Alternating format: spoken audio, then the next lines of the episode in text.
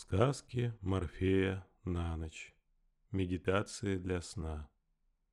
Португальская сказка «Крестьянин и три советника короля». По горной тропинке иду. Вдруг стало мне от чего-то легко. Фиалки в густой траве. Добро пожаловать в пространство вдохновения, ваш безмятежный мир странствий ко внутренней Вселенной. Здесь вы наполняетесь яркими ментальными образами, путешествуя в мир воспоминаний и грез, а Морфей станет вашим надежным проводником на этом пути. Перед сном нас могут беспокоить разные мысли, мешая хорошо выспаться и отдохнуть. Часто мысли – это набор навязчивых образов – и попыток прожить прошлые моменты по-иному. Вы хотели бы повести себя в конкретной ситуации не так, как повели. Вы хотели бы сказать близкому человеку добрые слова вместо обидных. В данном случае человек осуждает самого себя и перепроживает прошлое, о котором сожалеет. По сути, это попытка исправить прошлое.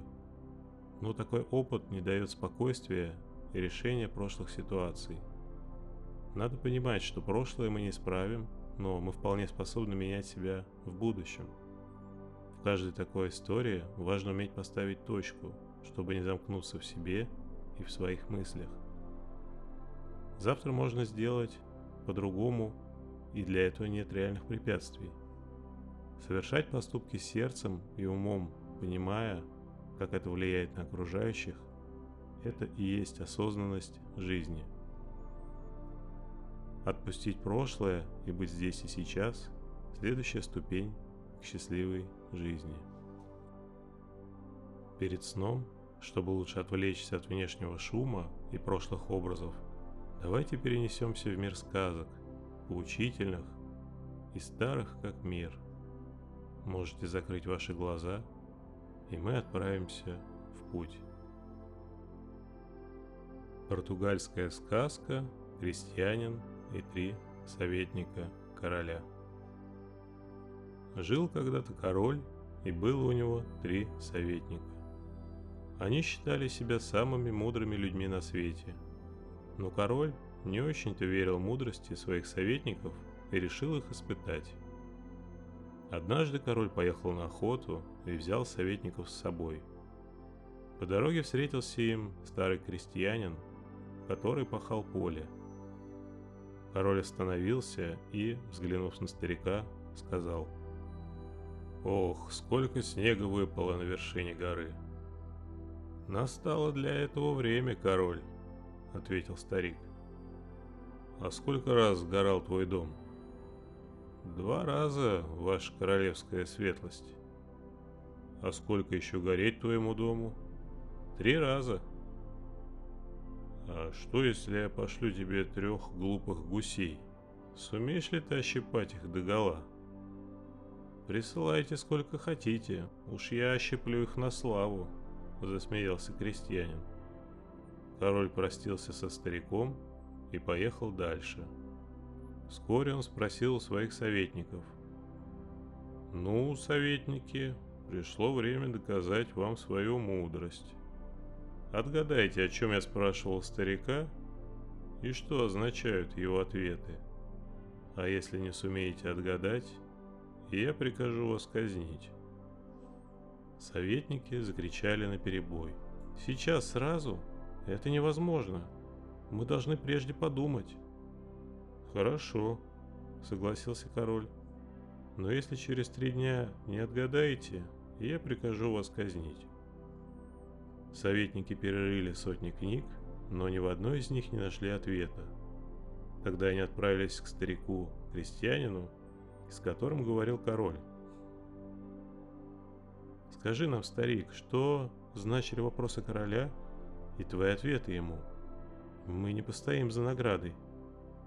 «Хорошо, я скажу вам. Но за это снимите ваше драгоценное платье и отдайте его мне». «Зачем тебе наше платье?» – удивились советники. «Мы можем заплатить деньгами», «Нет», — заупрямился старик, — «деньги мне не нужны». Видят советники, старика не переспоришь. Что делать? Разделись они догола и спрашивают. О каком снеге на вершине горы говорил король, когда кругом все горы покрыты цветущими садами? Король увидел седые волосы на моей голове, а я ему ответил, что они побелели от старости. «А почему ты сказал, что у тебя дважды горел дом, и что еще трижды будет гореть?» Король спросил, сколько дочерей я выдал замуж. А я ответил ему, что двух. Ведь выдать дочь замуж, да дать за ней хорошее приданое, стоит столько же, что и отстроить дом после пожара. А у меня остались еще три дочери. Значит, гореть моему дому еще три раза.